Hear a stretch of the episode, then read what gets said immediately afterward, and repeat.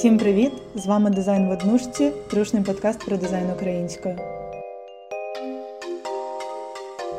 Сьогодні будемо говорити про актуальність роботи HR, чи взагалі потрібна така людина у компанії на сьогоденні реалії, чи взагалі важливо працювати з персоналом, що включає у себе робота HR, та хто може замінити HR, якщо найняти працівника спеціалізованого немає можливості. Ну, по-перше, я можу сказати, що HR-фахівці вони не дуже є популярними у кризисні часи.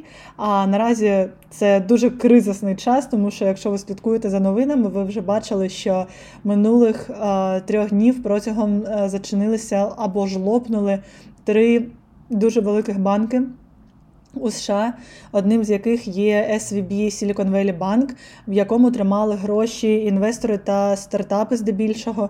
А так як UI UX Design – це насамперед робота зі стартаперами, з людьми, які хочуть робити продукти з самого початку, з нуля, так би мовити, то це доволі таки кризовий час для індустрії. Але як і завжди, через те, що ланцюжок продажів є досить таким великим в дизайні, так вважається принаймні, то відчуємо ми цю кризу трошечки згодом, не, не так одразу. Тож, коли починається криза в UI UX дизайн студіях та взагалі в великих it компаніях спершу звільняють піарників, потім звільняють HR-ів, потім звільняють персонал за доглядом офісних приміщень тощо, або взагалі відмовляються від офісу, якщо хтось ще ходить до офісу взагалі. І лише потім думають про людей типу менеджерів, е, сейлзів, про маркетологів, а лише лише після цього вже про арт-директорів та дизайнерів тощо. Так як HR-ник, він один з перших е, на вихід, так би мовити, коли криза трапляється.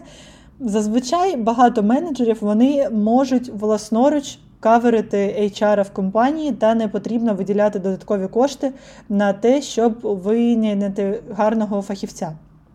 Хто взагалі такий HR? Ну, по-перше, це людина, яка проводить співбесіди, яка аналізує людей, що приходять на роботу, яка слідкує за настроєм, за поведінкою, яка слідкує за персоналом, яка слідкує за графіком, за роботою людей. HR – це людина, яка взагалі працює з людьми, які на вас трудяться, та слідкує за тим, щоб у колективі все було добре. Зазвичай гарний HR він має або мусить мати або ж соціологічну, або психологічну освіту. І здебільшого саме соціологи вони здатні гарно виконувати цю роботу, тому що вони е, принаймні знають, як проводити інтерактивні тести або інтеркомунікативні тестування співробітників. Коли ви працюєте в UI UX дизайні і у вас не галера, це не компанія, де ви звільняєте та ви найня... ви наймаєте нових фахівців щомісяця. Коли ви працюєте у невеличкій студії, HR-фахівець вам навряд чи знадобиться. Ну, Здебільшого, тому що йому просто буде нічого робити. Якщо у вас працює там від 10 до 50 людей, ви можете сміливо не найняти HR, тому що, по-перше, у вас не будуть так часто відбуватися співбесіди. Вам просто не буде резону, скажімо так, е, займати цю людину роботою.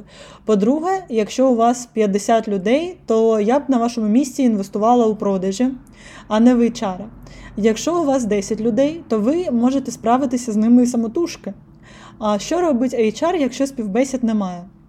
Якщо співбесід немає, HR аналізує робочі графіки.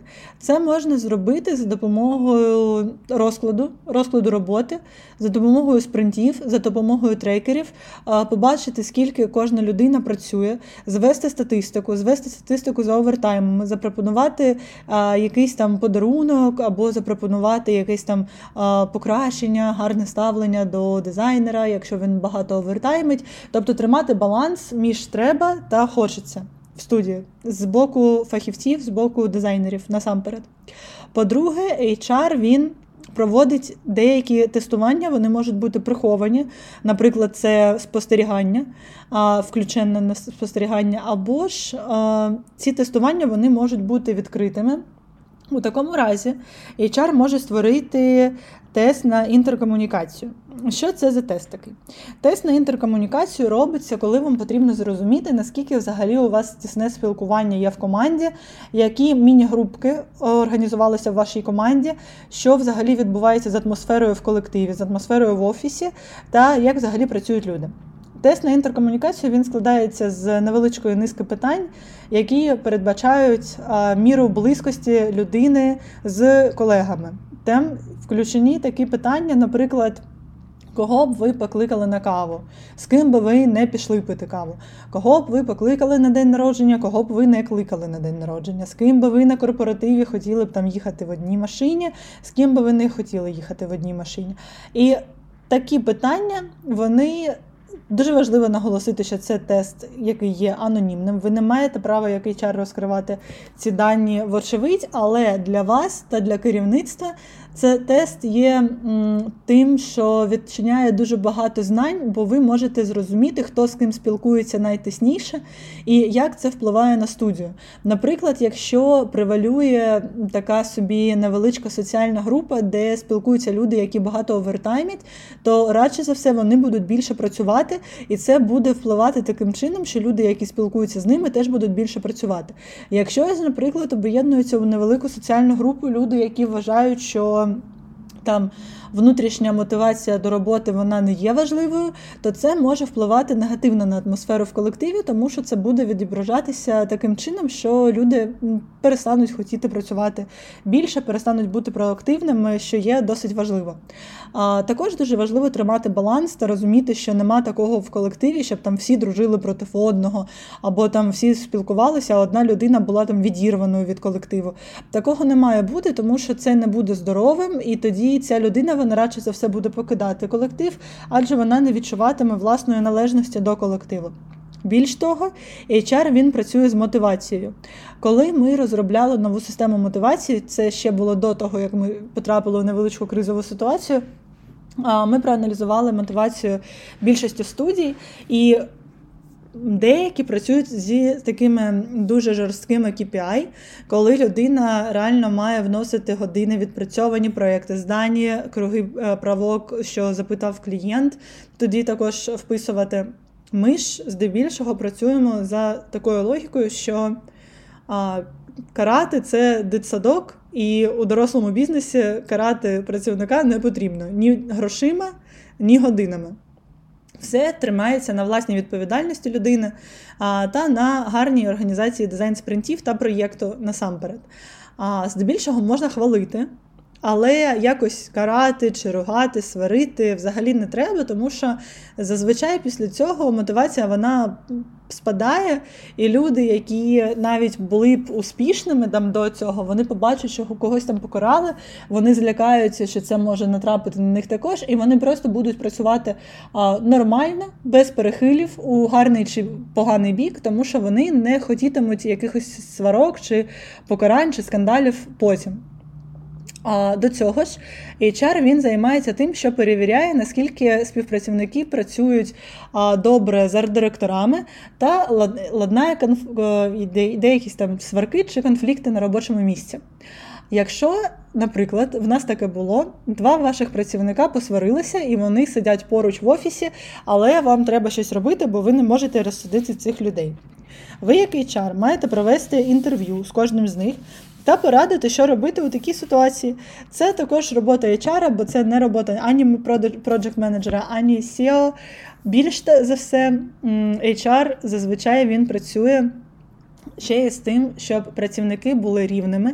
Наприклад, якщо хтось у вас дає інтерв'ю для ЗМІ або для преси, HR буде слідкувати за тим, щоб той, може, хто є такий, хто хоче, але він не дає інтерв'ю, щоб не було заздрощів, щоб не було негативу зайвого в компанії. HR він організовує івенти, типу там корпоративи, зустрічі, а також, що дуже важливо, моніторить загальний стан проблем десь раз на сезон потрібно проводити відчинене інтерв'ю е, зі співпрацівниками сам на сам. Це коли ви даєте людині лінку на відеодзвіночок та задаєте питання, там, типу, як ти працюєш, як тобі живеться, що в тебе там відбувається у житті.